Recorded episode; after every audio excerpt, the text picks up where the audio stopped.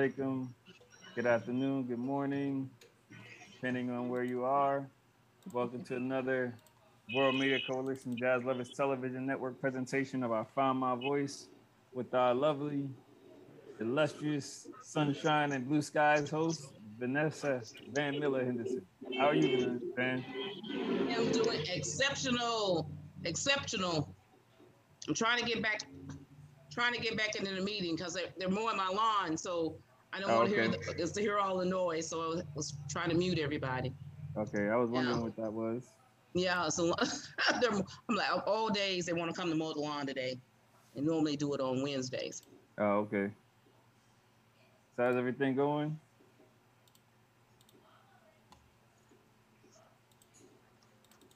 Good. Looks like we might have lost it. Who'd we lose? Van Miller. You lost Van? No, we didn't. Oh, okay. I mean, she did, but she went dark. She froze up. Yeah. Good morning to everyone. How's everyone? This is the Van Miller. I Found My Voice production. And I'd like to welcome King Zulu Frickson. Yeah, peace. How you doing, everybody? My brother, it's good to see you, man. Good to see you too. I just came from work, some quick. Happy that I'm not late.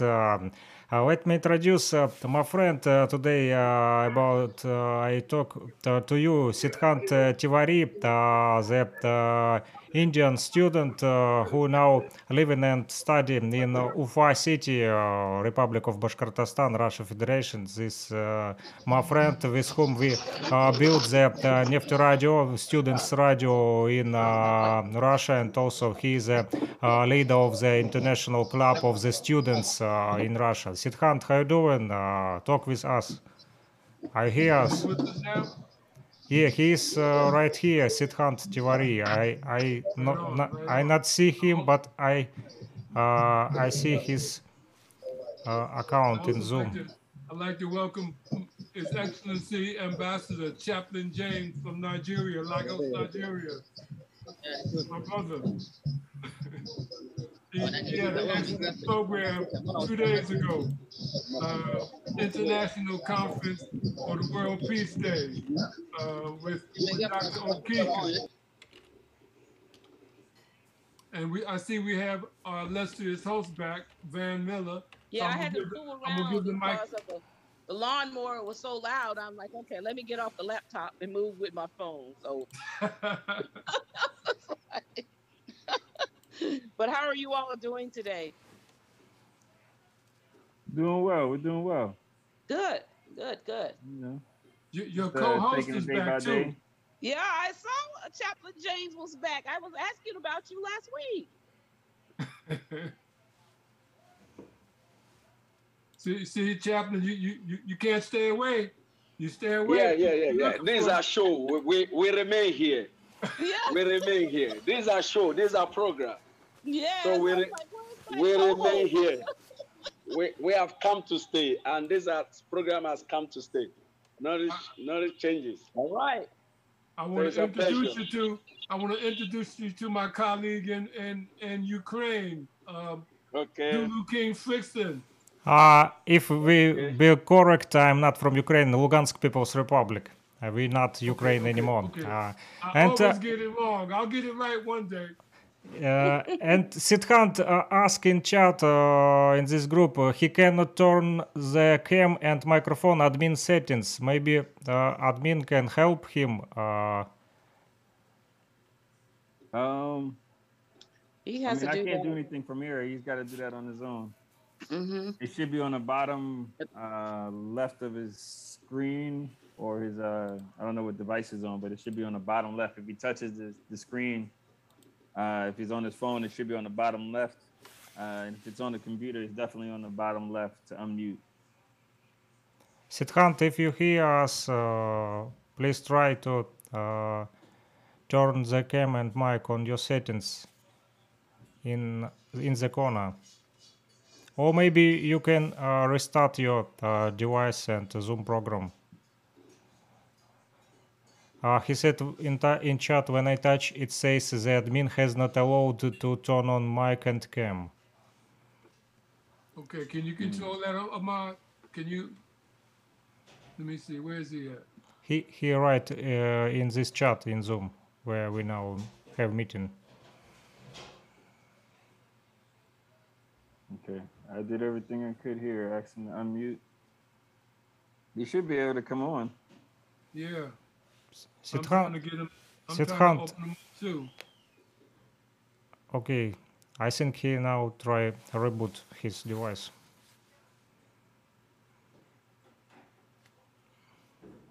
Okay, okay. I'm not see Eric. He promised to. I see him. He's on mute. Eric, are you there, Edgar? Hello. From California, okay. And we have Joy, Comic Dynasty. We hear you, man. How are you doing? Joy, Comic Dynasty, syndicating her network with us. Hello. Hello, how are you doing, guys? Excellent, excellent. We hear you. We hear you. So my friend, Chaplain James, had a great program on the 21st, an International World Peace Day program. So let's start with him and get an update on that production as well. And he's gonna send it to us so we can put it on the network on the World Media Coalition. So you got the mic.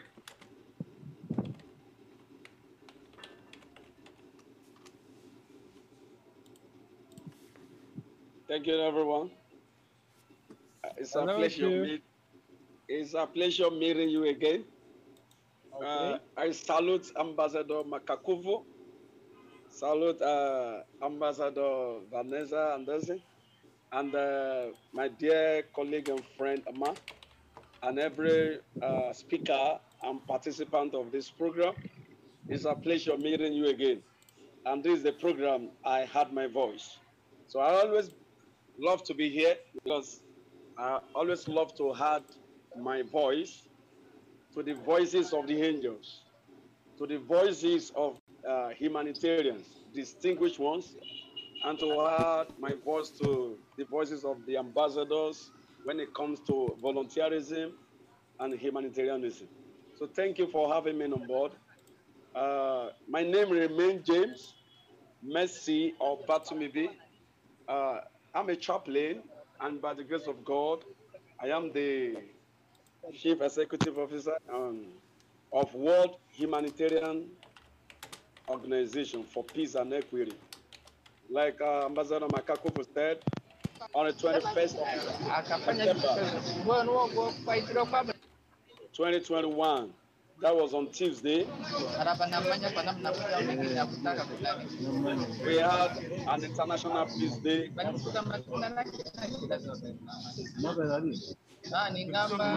ask if you're not speaking to put your phone on mute, please.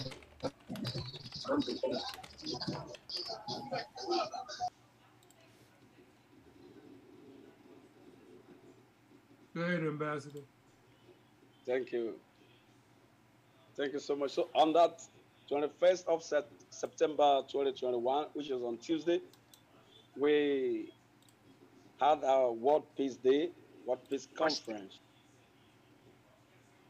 that comprises about 11 countries all over the world, from United States, United Kingdom, from Nigeria, from Ghana, from South Africa, from India, from Pakistan, and so on and so forth. So we thank God for all the participants. And as well, we have our representative from UNESCO, United Nations, through the link and support of Ambassador Makakufu. So it has been pleasure, we have them on board. And the theme of that program was peace through Sustainable Development Goals. So that day we talk about Sustainable Development Goals. We have 17 goals set by United Nations, and the agenda is for Agenda 2030. That is the goals. We are looking at it that by 2030, they should be eliminated, eradicated, or being the minimum level. We have goal 1, goal 2, goal 3 that talks about no poverty, zero hunger. We have education, quality of education, and so on and so forth, that has to do with humanity. So the theme of the peace conference was peace through sustainable development goals. We realized that all the goals, each of them was just promoting peace for humanity. Because when there is hunger, humanity cannot be at peace. When there's no food in a community, there's no peace. There cannot be peace. When there's no sound or quality education, there cannot be peace. When it is gender inequality, there cannot be peace. When it comes to gender violence, there cannot be peace. When it comes to inequalities in all ramifications, there can never be peace. When it comes to violation of, life on water, life below water, there cannot be peace. Life on land, there cannot be peace. So we realize that all the sustainable development goals are for peaceful living or peaceful condition for humanity. So, and that was what we dealt with on that very day. And our dear Honorable Ambassador Ada from UNESCO did justice to that, educating everyone on how to go about these sustainable development goals. And at the end of the program, we thank God it was a huge success. And at the end of the program, we give awards to humanitarians that we know that they are into one NGO or the other. Excuse me, Chaplain James, while you're speaking, Amar, I just sent you the flyer for that production that he's speaking about. Would you bring it up on the screen so people can see? Okay, if we have it there, I think it's better. We have it, I think it's better. So we award people. We know that they have been to this practice and they have been contributing to development, contributing to peacekeeping, contributing to the sustainable development goals, contributing to community development and the national building. So we awarded them humanitarian goodwill ambassadors to encourage them to do more in these humanitarian services. And that was just that about the peace conference we had on the 21st of September 2021. It was the World Peace Day. So in a brief, that's what we had. So thank you so much for having us here too. And this brief discussion about the World Peace Day we just had. And I have to congratulate everyone and appreciate all the speakers, which Ambassador Makakufu was one of the speakers. He spoke, I think, was it Go 8, Ambassador Makakufu? And I know he spoke on one of the Sustainable Development Goals with other speakers. We appreciate all the speakers, the moderators as well.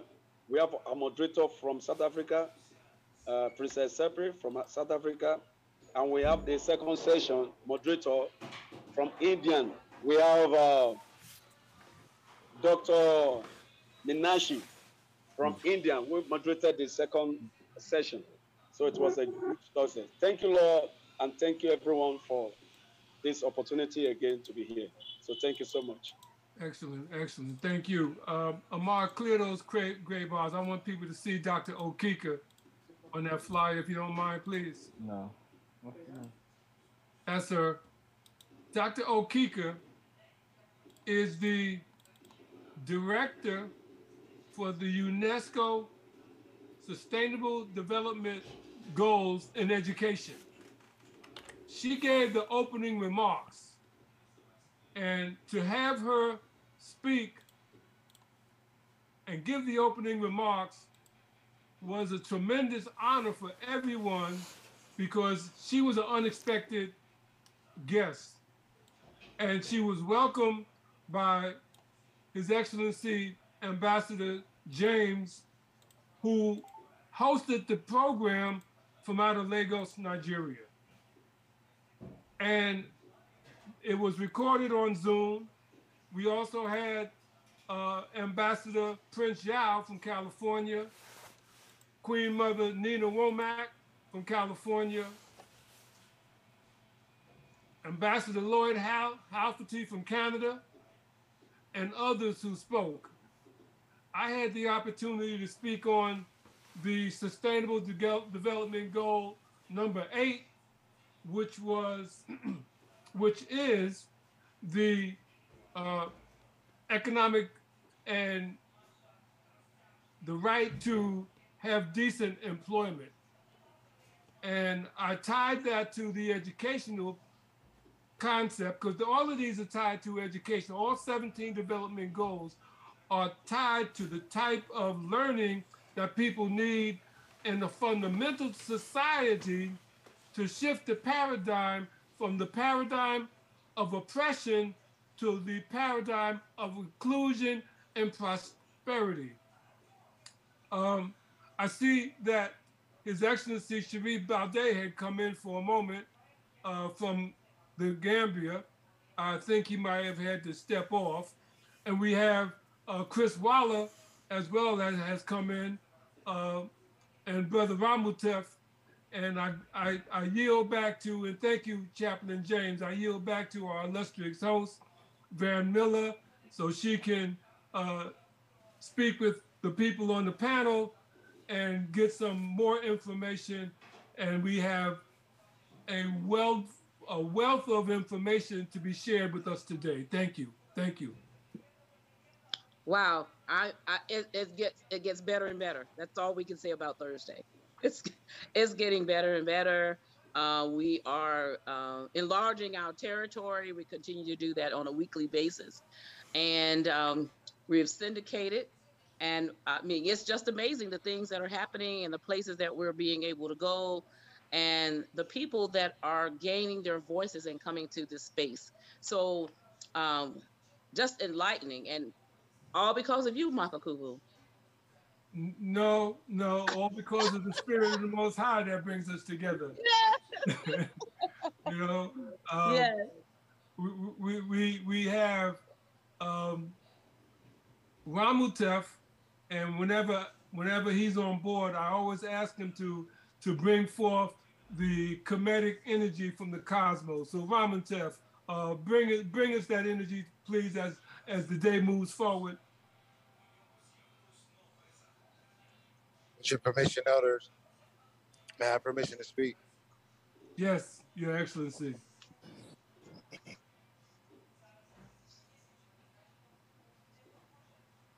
Forces that allows love, guidance, protection through the daily experience of potable manner. I like to present my Hesi, my Saku, my affirmation as I begin.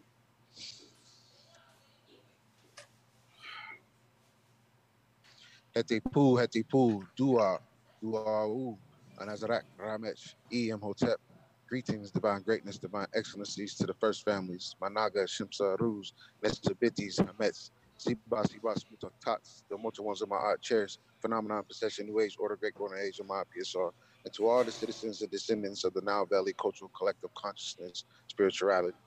and Azarak, or Osar Mukwat Nataru Panebu, the mother of the Natarus, the mistress of Pet, the maker of mankind, she who is mighty in, Usa Medinefeh Hakau, divine words of power, mother of all initiations. Bless us, humble servants for Ankh, life being now present. As we seek the counsel of the ancient ones and practice daily the ancient Montean ways and ancient Montean truths, we strive evermore to become one with thee in this world and existence to come. We ask that you bless us on this 61st day of the year after the Hidako rising. 299 days remaining to Uban Subta Cyrus Rising Ubo Asamatawi, Rempet the Jahir New Year's celebration. The 25th day of the second month of Redanut, the third day of Twamutef, the first day of the third month of the first season of Shemu, year number 11, AFK, ST, after the founding of New Kemet, Kemet Samatawi, phenomenon, procession, New Age, Water, Great, Gona, Age, Mount, PSR.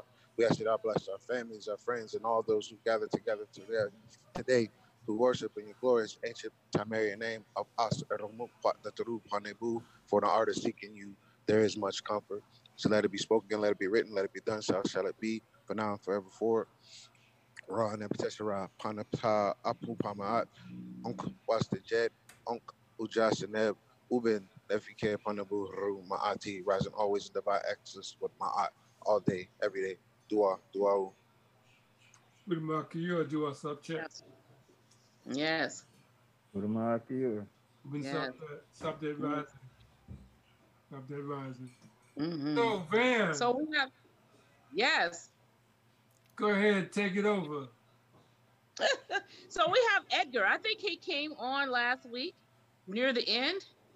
Yes. Yes. So Edgar, come turn your mic on and come on and let us hear a little bit about you. I think you're part, he's part of the Zulu Nation as well. Yes. Yes. Okay. Long, for a long time. Unmute.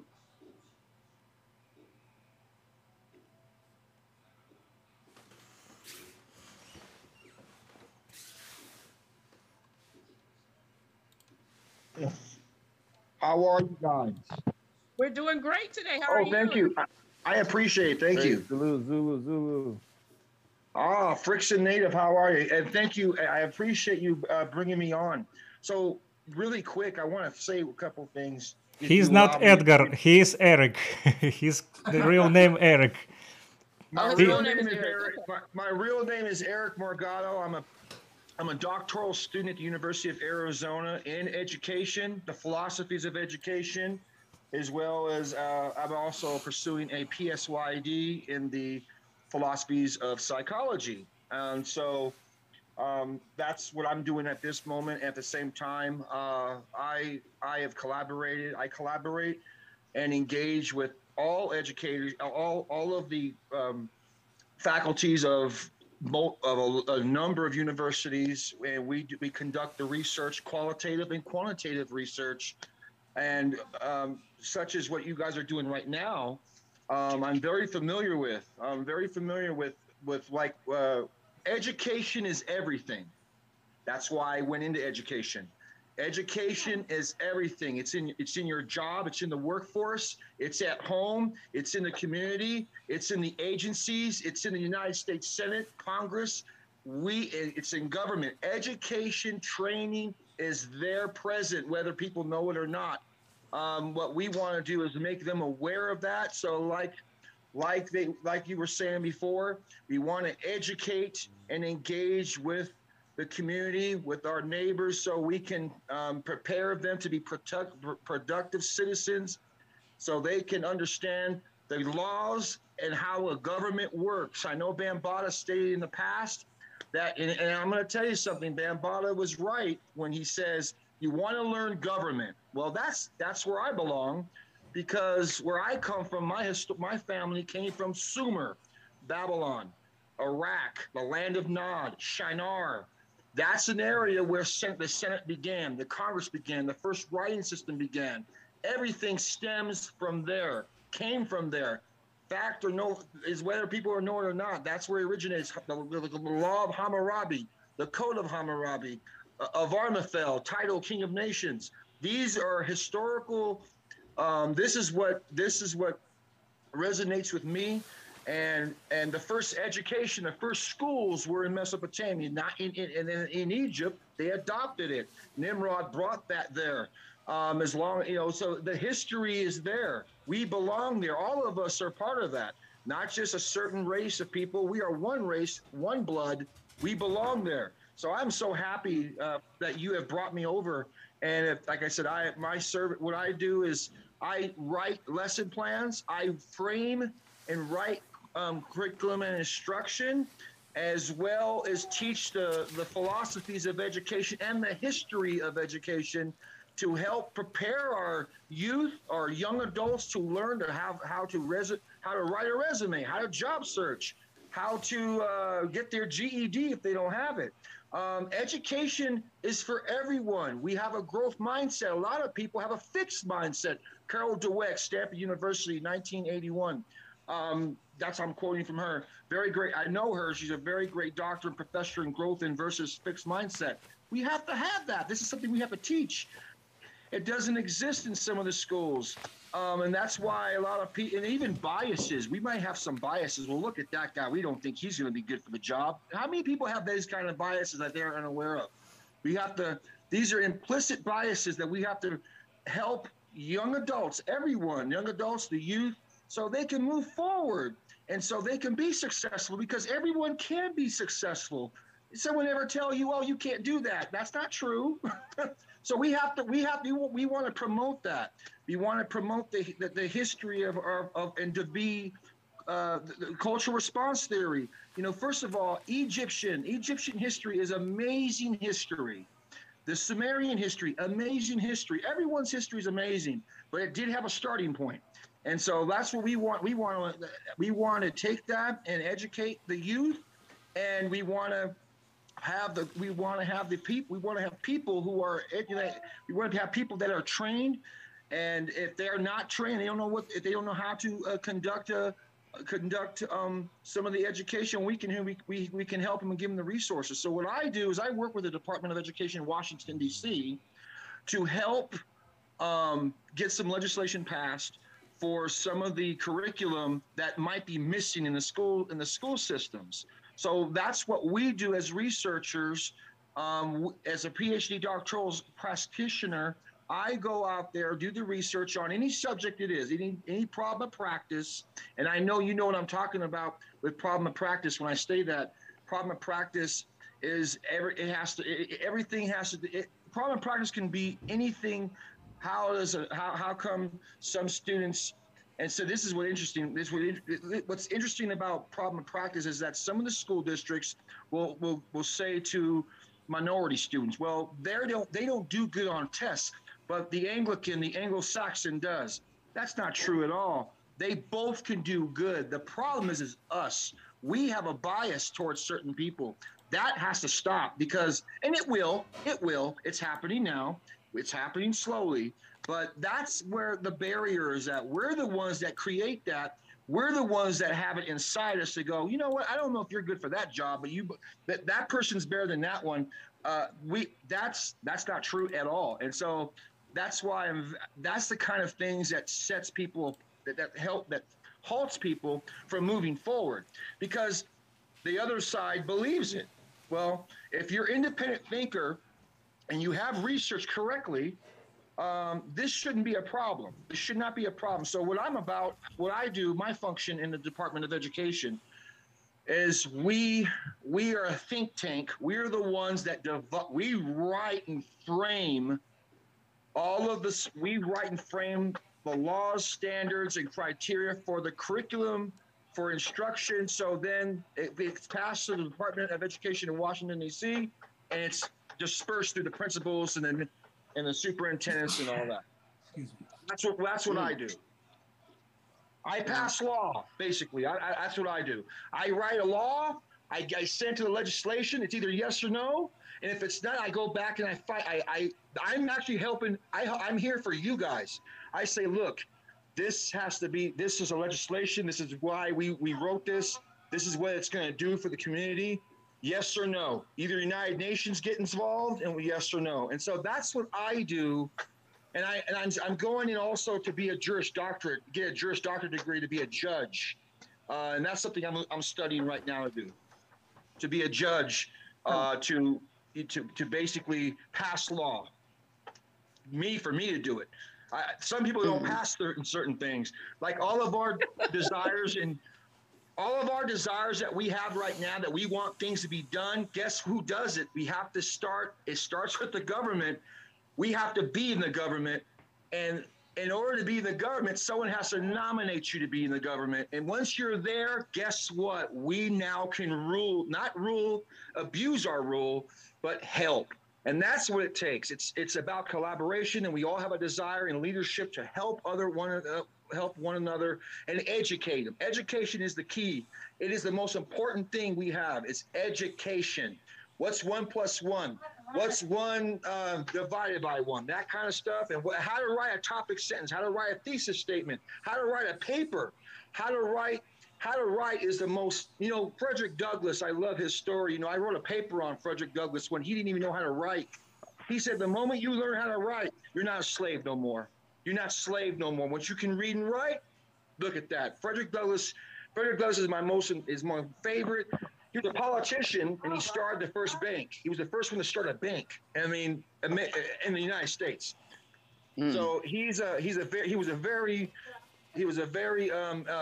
inspirational individual for me as I was growing up. Wow. Well, we're glad that you're here today. So let me ask you a question. So you are the policy and the procedure when it comes to education. And what kind of laws or changes do you feel will need to happen in the next coming years because of our kids being tied to Zoom, tied to the things that are going on? There will have to be a lot of changes because so many kids were automatically already left behind. And now we're looking at even more. How will we be able to affect that change? And what kind of laws do you think will need to be written? So the first thing is to I've already conducted research on online students versus in-class instruction. There is a drawback with online learning. That's been the case. I saw it 30 years ago. I saw this 30 years ago, 1990. This idea, and what has to be, so our research, it's a quantitative or qualitative, it's both. It's a mixed methods research. What we do is we proposed that it's more essential, more beneficial for the engagement and engaging with that student face to face instead of being online and them being independent, because what they do is there's distractions. So we put all this in the study. We submitted to the Department of Education. They're now looking at it. They're looking at it right now. So the laws, right now, COVID-19, you mentioned 2030, the Agenda 2030 situation. That was written about 25 years ago. President Bush 2, he was part of that. Bill Gates is a part of that. They are all a part of that. And why, what's the reason for that? To depopulize the human race. And that's what their idea is. And how do they do that? Do vaccinations. People say, oh, see, I haven't got a vaccination. I haven't been sick in 50 years. Why is that? Because my grandmother was a nurse at Stanford University, and she was a virologist before she studied virology and medicine. How come you people get hit?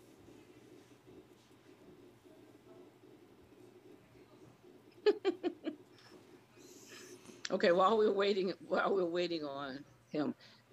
Oh, he's back. Not yet. He's still on mute. Mm-hmm. So I know that Joy's been traveling around. Joy, can you tell us a little bit? Give us an update on your tour and the things that you've been doing as well.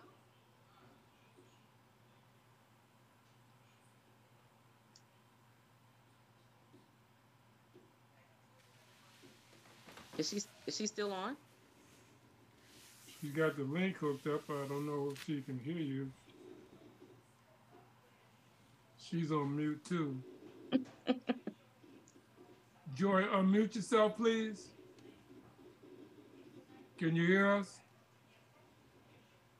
Amar, in the meantime, I sent you a couple of pictures, email, of Kafra, Bambaataa, and Mfundishi. I sent you two emails. Would you bring those pictures up right quick?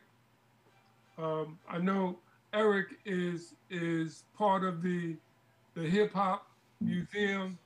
Which one do you want me to bring up first? I'm sorry? Which one do you want me to bring up first? Bring up the first email. You got three of them I sent you. The one with Bambaataa receiving his Ankh award. Okay. For the official award ceremony. Mm. From Bambaata's Ankh award.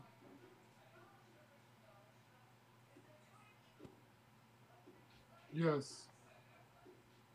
This picture. Tariq Kafra on the left, which is the right of Bambaataa, is an ascended master, Kemetic Hemnachet Tepi High Priest. And that was the official presentation of the Ankh to Afrika Bambaataa. This was, oh, about 10 years ago. And it declared officially that the spiritual consciousness of the universal Zulu nation was rooted in the Kemetic, or the Rekati Kemetic, the Kemetic mind science. So I wanted to share that with, particularly with Zulu Frickson and Eric, as well as Ramutef, because they are very familiar with the work of Tariq Kafra and the work of Bambaataa.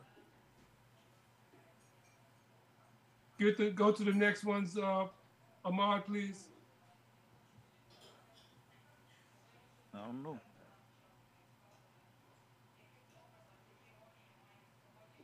There you see myself and Kafra again, but what I wanted to highlight is that mural behind us. That is a 15 by 20 foot hand-painted mural, the Ab Amen, the great Amen mural. And as you see, Amen is seated in the Shishini posture above the Shishini, or the lotus flower, with the solar disc on his head. Amen Ra. And there's Yirak Amen Ra, Anuk that Tianet Amen Ra, Anuk Amen Ra. The next picture, below that, bring that up, Amar, please. This is Mfundishi, who himself is a Hemnachet Tepi, a Kemetic high priest, along with Tariq Kafra. So I wanted to share that and make that a matter of record, so that the Zulus and the Kemetic spiritual consciousness people in the production can know the roots from which this conversation emanates. Thank you. Thank you, Amar. Did we get Eric back yet? No.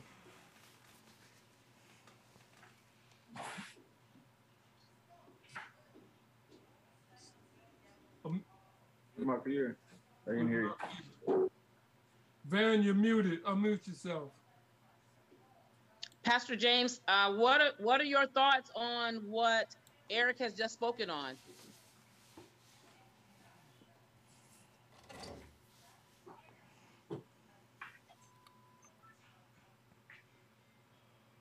I think everybody's in mute space today. Yes. Sasha, she wants to speak. Unmute yourself, Sasha. Mm-hmm. I'm unmuted. Peace and blessings all. Mm-hmm. Okay. Now, is this about us in healing? Our people in healing?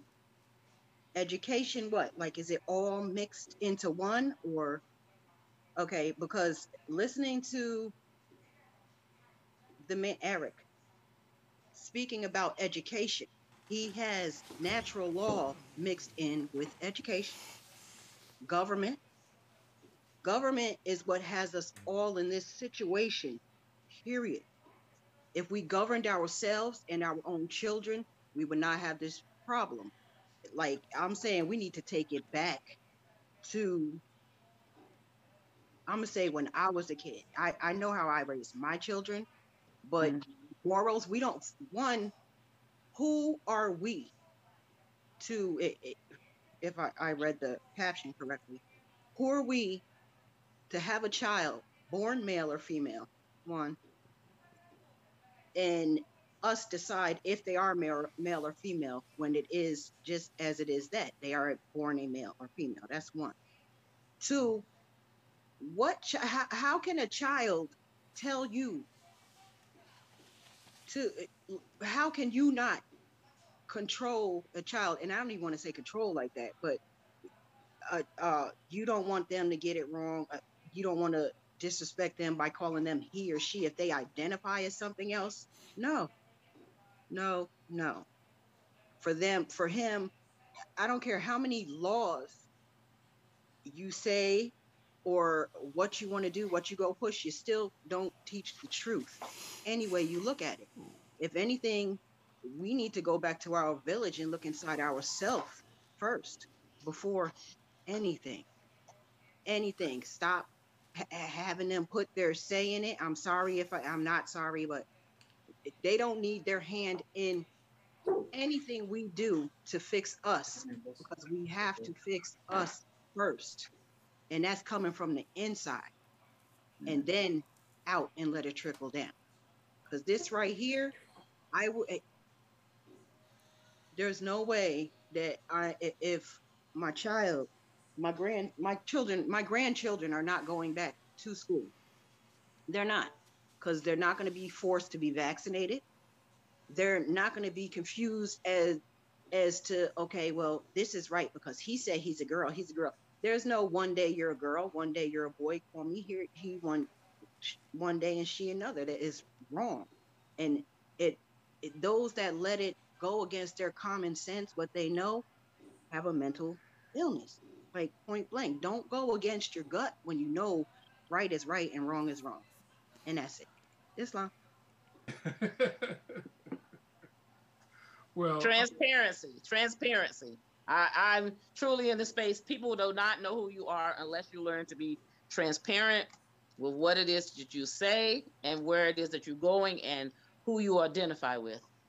It's being transparent. I agree with you. Thank you so much for that, Sasha.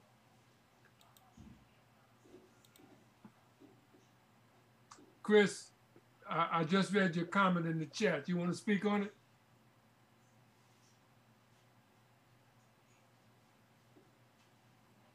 Can you hear me? Chris Waller.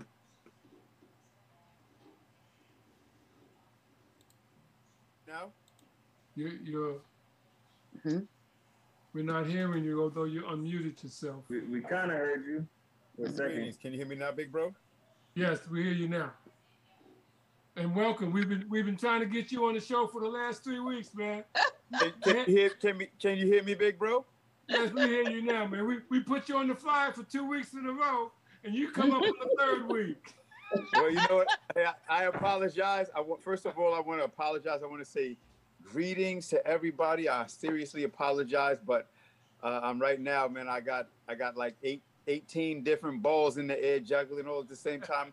I'm a part of like 5 or 6 different organizations, creating my own business from scratch right now. So I got a lot going on.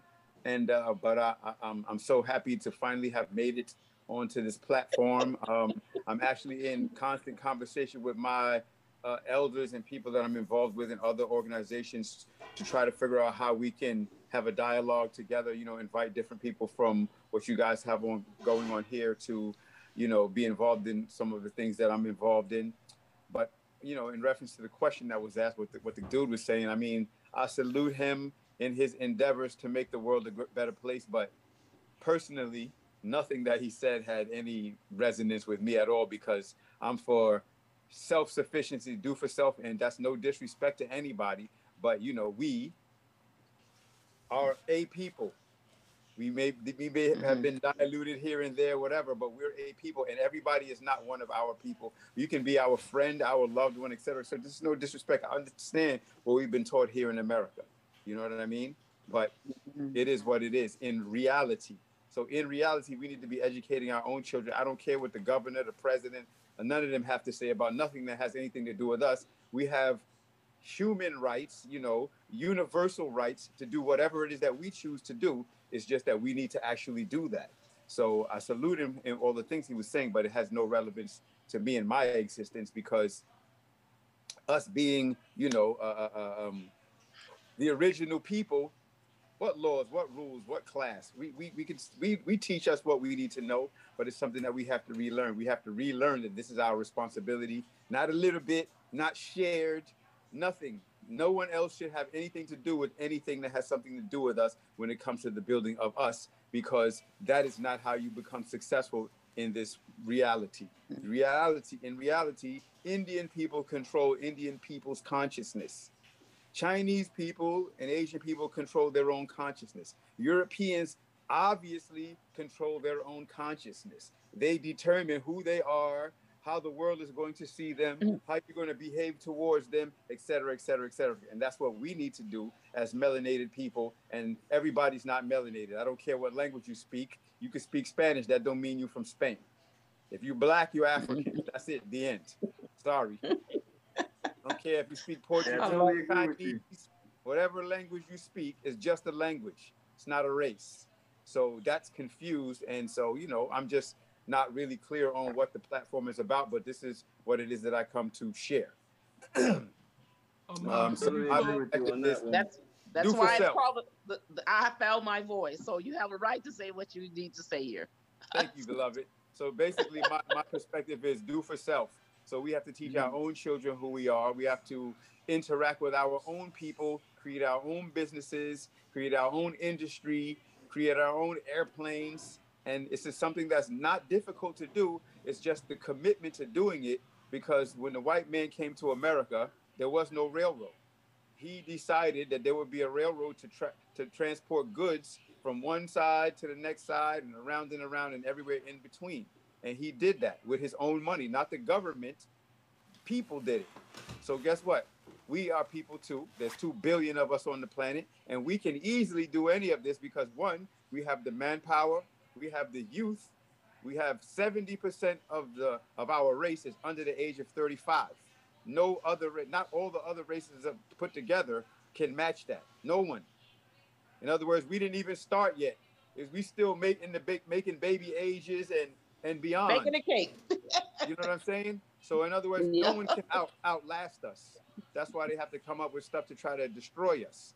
So like I was saying, you know, they created their own industry. So why is there no railroad going from East Africa to West Africa, from North Africa to South Africa, and all places in between? Because we have not created it. We cannot allow others to come into our foundational place where all of the most minerals on the planet are. All the diamonds, gold, oil, fresh water, animals. We keep on going and going and going and going and going and going and going. And the whole world is feeding off of that place, and we are not involved enough. So Mom, pull up that video. I just emailed you a video, and I want to address what Chris said in reference to education. Please watch, pull up this video. We pulled it up before, but I want to share it again because it's very pertinent in reference to education and the paradigm. And I want you to hear what this man says about the systems that have taught us. I just sent you the email, Amar. Pull it up, please. Yeah, it's still downloading. Gotta give it a second. Still downloading?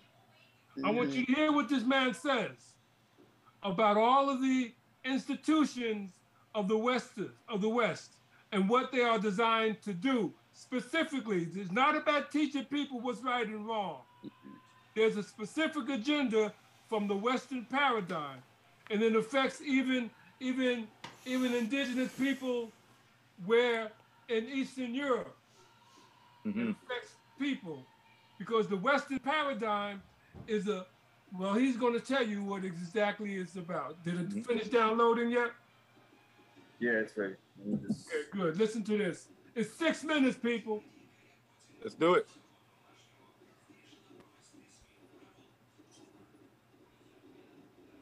We will not allow Sub-Saharan Africa to escape that. Stop it.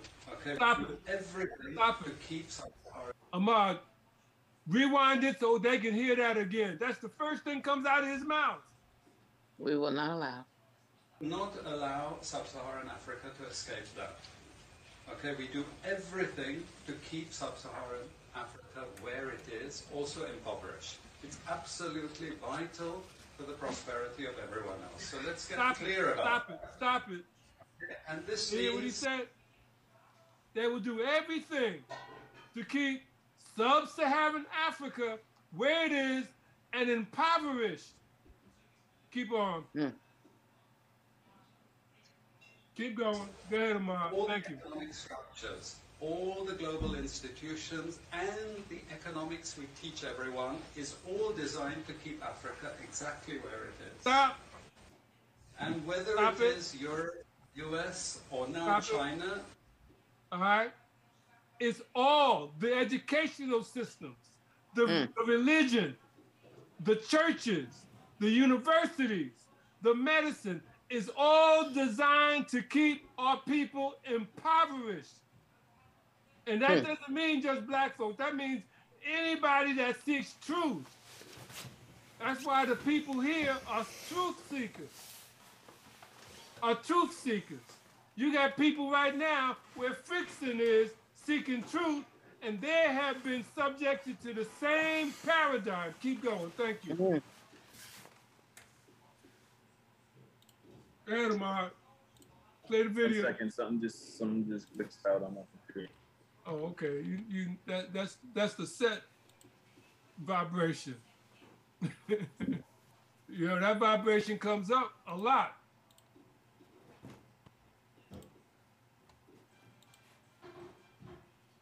So people, it's important to realize that education is not education. It's indoctrination, and propaganda. Eric shared with me that the ancient writing of Kemet is cuneiform. Cuneiform is a word that the Greeks developed so that cuneiform means it's not really a language. It's not really a language, which means that it gives the credence that Hebrew is the first written language. It's not. You cannot go anywhere and look in the Merkut, the pyramids, and see no Hebrew writing. It's all Kemetic. Go ahead. Of everyone else. So let's get clear about that. Okay, and this means all the economic structures, all the global institutions, and the economics we teach everyone is all designed to keep Africa exactly where it is. And whether it is Europe or US or now China, it's always the same. We need Africa to be impoverished because we need those raw materials and we need them dirt cheap. Okay, so that's the message. It doesn't mean to say that there's nothing Africans can do. Of course there is.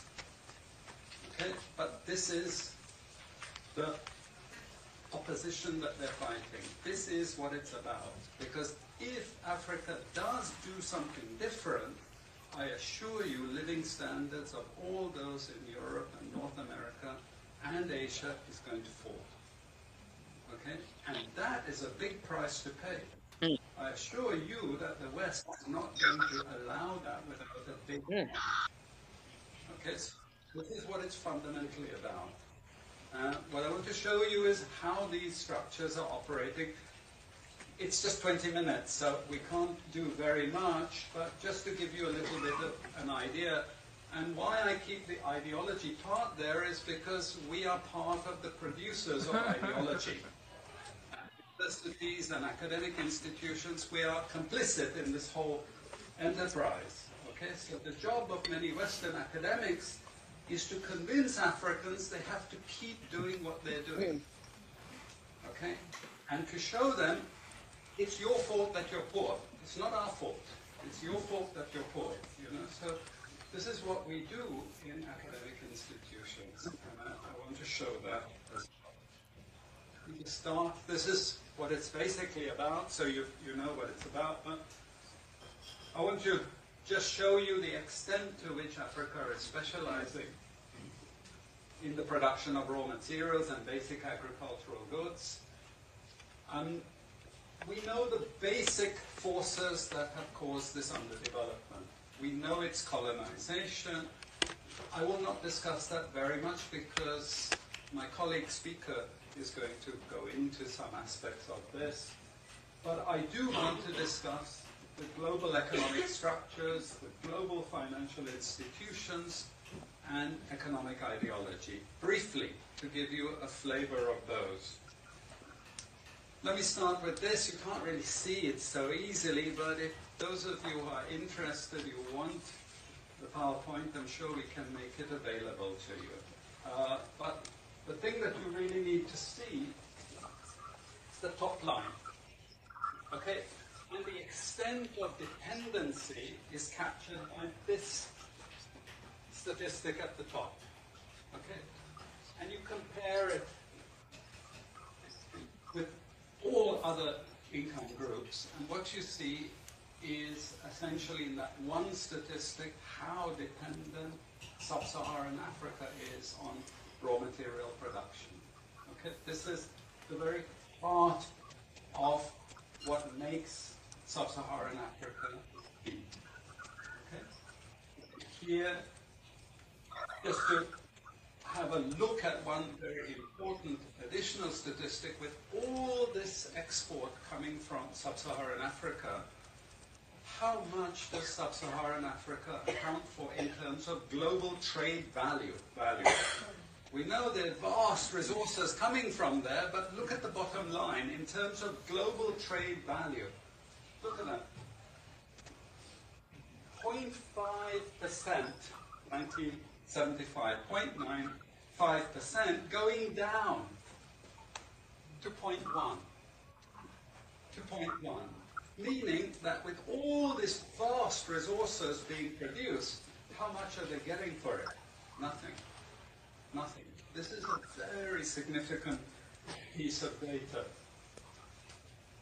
Then I just want to show you what has happened to sub-Saharan Africa, because what we know, and from all studies, no country ever develops without manufacturing. Okay, producing raw materials will not take you anywhere.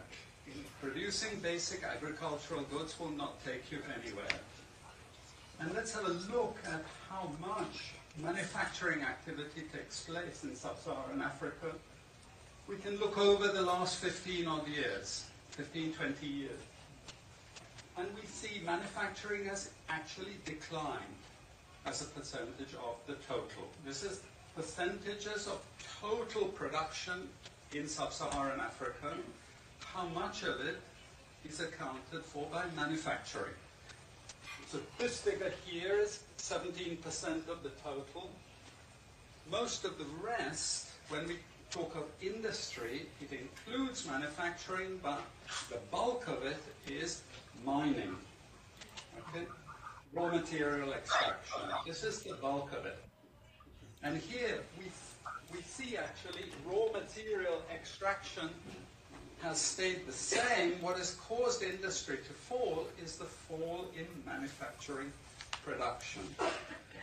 This is deliberate because we will never, as Western economists, as Western policymakers, we cannot afford to allow Africa to industrialize and start producing manufactures. Okay, so we will do everything to stop that. And I'm going to show you how we actually block that. Okay. All right. So now that is not me being racist. Ooh. That is not me lying. That is not me propagating some type of anti-white theology. That is the truth coming from the basis of why they do what they do. The man said that they will never allow sub-Saharan Africa to be in the manufacturing technological production. They will do everything to stop it. What does that mean? That means they will go to war to stop it. So I share that video whenever I get a chance to, so people can realize, hey, listen, this ain't about teaching hate. This ain't about teaching against the creator. They are telling you that everything that they have done for the last 1,000 years, particularly in the last 500, starting with Dom de Versailles from the Catholic Church, that declares all people of indigenous origin enemies of Jesus Christ. Now, I'm going to share this with you because you got to read the document. Don't think I'm telling you something that ain't true. Go to the document itself. It was established in 1452 from the Vatican under Pope Nicholas V, a papal bull, a church edict that says they have the right to go around the world and claim everybody's land as for the Catholic Church, to declare the people to be enslaved into perpetuity. That means forever, people. That means forever. And to declare them enemies of Jesus Christ. Now, I want you to check out the dynamics of the psychology of that. Because our people are ardent believers in Christianity. But the document says that they are declared enemies of Jesus Christ into perpetuity forever. So our people believe in something that they've been declared an enemy of and don't even know it. Check out the psychology of that. That's why I refer to spiritual enslavement. Now, you look at what happened in Texas this week. You got the Border Patrol people riding horseback with whips, beating Haitians. Look on that. That's crazy. Okay? Beating Haitians. Now, what is the significance of Haiti? Well, number one, Haiti. That wasn't a whip. It was a lasso. Well, whatever it was. That's what they said. They called it a lasso. Okay? Haiti, the significance of Haiti is this, and people ignore this. First and foremost, during the time of the Haitian Revolution, France was under a dictator, Napoleon Bonaparte. Napoleon Bonaparte had lost two battles. His first battle under General Leclerc was to Haiti, which caused them to lose the Louisiana Territory. They had to sell that to Andrew Jackson in the United States so they could continue to finance their conquest. The second battle he lost was against Wellington at the Battle of Waterloo. But the House of Rothschild, now check this out, folks. The House of Rothschild and the Bank of England, when they got the word from their agents on the battlefield that Napoleon was losing the battle, Nathan Rothschild sent his agents out to the World Banks and told them that Napoleon was winning the battle, which caused the stocks to plunge at the time. So when the stocks plunged on that lie, Nathan Rothschild bought up the stocks. So when they finally found out that Napoleon had lost, it was the same as if he had won. The same. So the dynamic of the crime against humanity spans over 500 years. So don't think I'm telling you something that I got and smoked me some weed and figured out and came up with, yo, I'm gonna say this because it sounds good. Okay? No, that ain't what this is, folks. This is I Found My Voice, because the voice of the people of the planet, has been squashed. It's been squashed for over 500 years. And I got to go back to one of my favorite topics, which is the birth of the white buffalo. Because the birth of the white buffalo says that humanity has to come together in healing. And healing's in four dimensions: spiritual, psychological, emotional, and physical. Spiritual healing involves the casting off of the shackles of spiritual enslavement. You can only cast those shackles off you if you embrace Ma'at, you embrace truth. Because Ma'at is judgment. And when the Ptolemies, the Greeks, came into Kemet over 2,000 years ago, the first thing they did was to outlaw Ma'at. Now, if Ma'at, the Ankh represents Ma'at, truth. The Ankh represents Ma'at. Let me get the Ankh.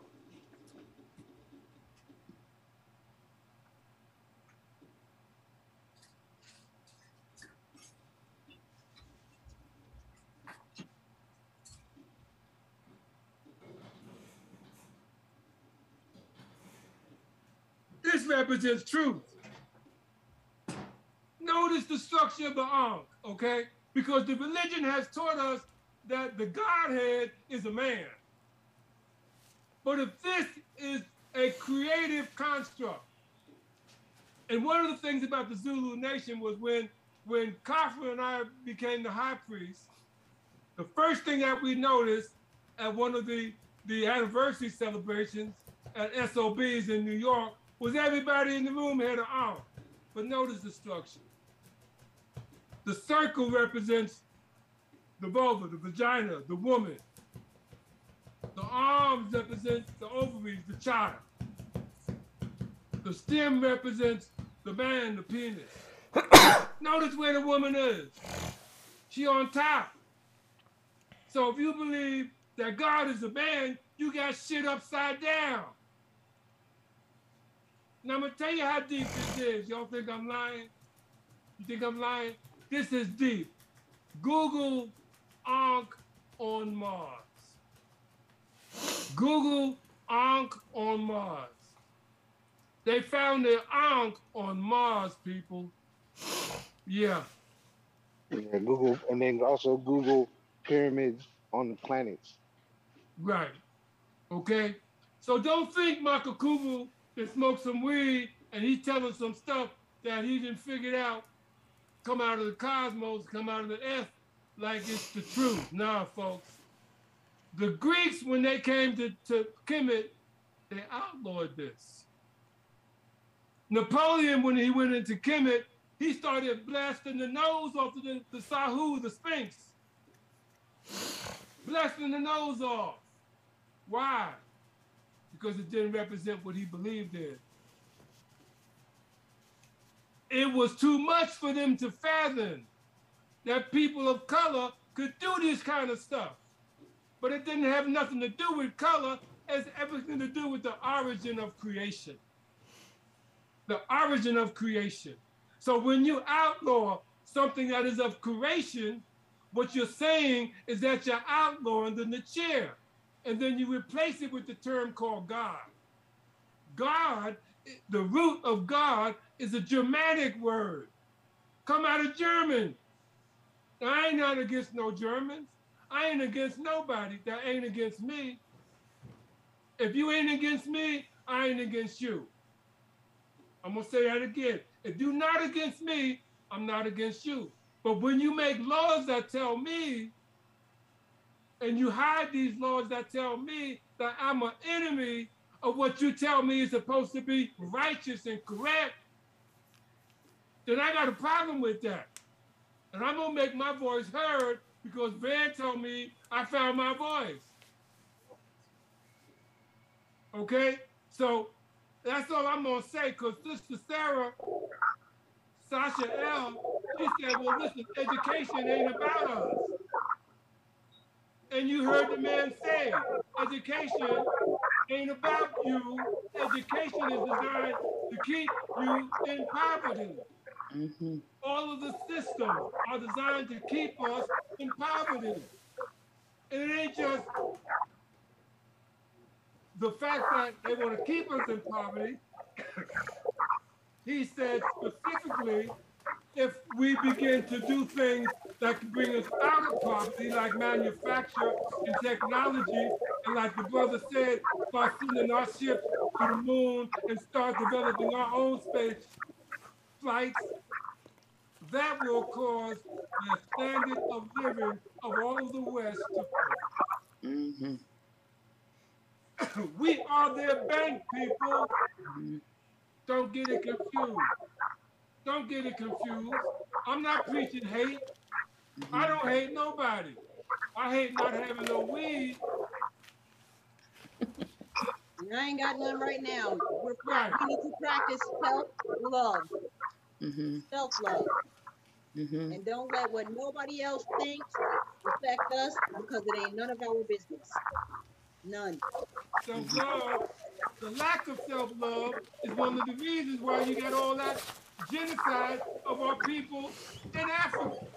Mm-hmm. Chaplain James will tell you even yesterday, even the other day, I spoke about the fact that in the educational system, they don't ever teach our people anything about ourselves. Mm-hmm. And that results in self-hatred. So our people hate themselves. And we were not here. Hate themselves. We weren't here before. We had no history before slavery. None. Right. Okay. That's why I don't even refer to us as having a history. I refer to our chronology as myology. My for self, ology for the study of. Because as soon as you say Black history or his story, that's two words. Black history is three words. So there ain't no such thing as Black his story, because Black his story is a lie. It don't say nothing. It starts with, well, African Americans are descendants of slaves. Well, slave ain't an identity. Slave ain't an ethnic group. So how can African American be a descendant of something that ain't an ethnic group or an identity? So African American is a falsehood. It's a falsehood. You walk around with a name called Tom Jones. Well, Tom Jones is a property title. That means you was owned by Mr. Jones. That's my name. No, it ain't your name, and it ain't your identity. Look, what about the times before we were slaves, when they were slaves? Why aren't we taught that? Why weren't they taught that? Well, because, see, slavery, I don't care who was enslaved. I care who can liberate themselves from spiritual enslavement. Because the spiritual enslavement is the root of physical enslavement. You walking around believing in something that you have been declared an enemy of. Doomed to Versailles says, you are an enemy of Jesus Christ. But you don't know Doomed to Versailles, you know the Bible. And the Bible says Cain killed Abel. And the Bible don't even tell you their real name. So how can you believe in something? And I'm gonna ask you, what is the direct relationship? The direct relationship of the Washington Monument. Okay, y'all got that? Hang on.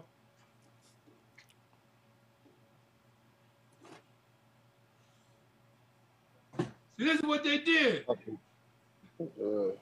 They took the Washington Monument from this design. What does this represent? The Washington Monument, the direct relationship between the Washington Monument, you see, this is myology. The Washington Monument and the biblical story of so-called Cain and Abel. First of all, that ain't their name. It's Osar and Set. Set is known as Cain. Osar is known as Osiris, because the Greeks renamed everything. They outlawed Ma'at and renamed everything. The Romans come in and change the time construct.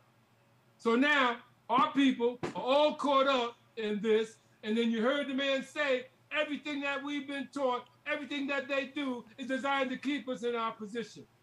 Servitude, slavitude. So I just want to share that because the sister brought it up and Chris Wilder made the point. And I want to welcome Kaede. How you doing, brother? Unmute yourself, Kaede. All right. Greetings. I want to say greetings to each and every one of you. Brother Makakufu, I hope you can hear me well. Yes. All right. Thank you for this invitation.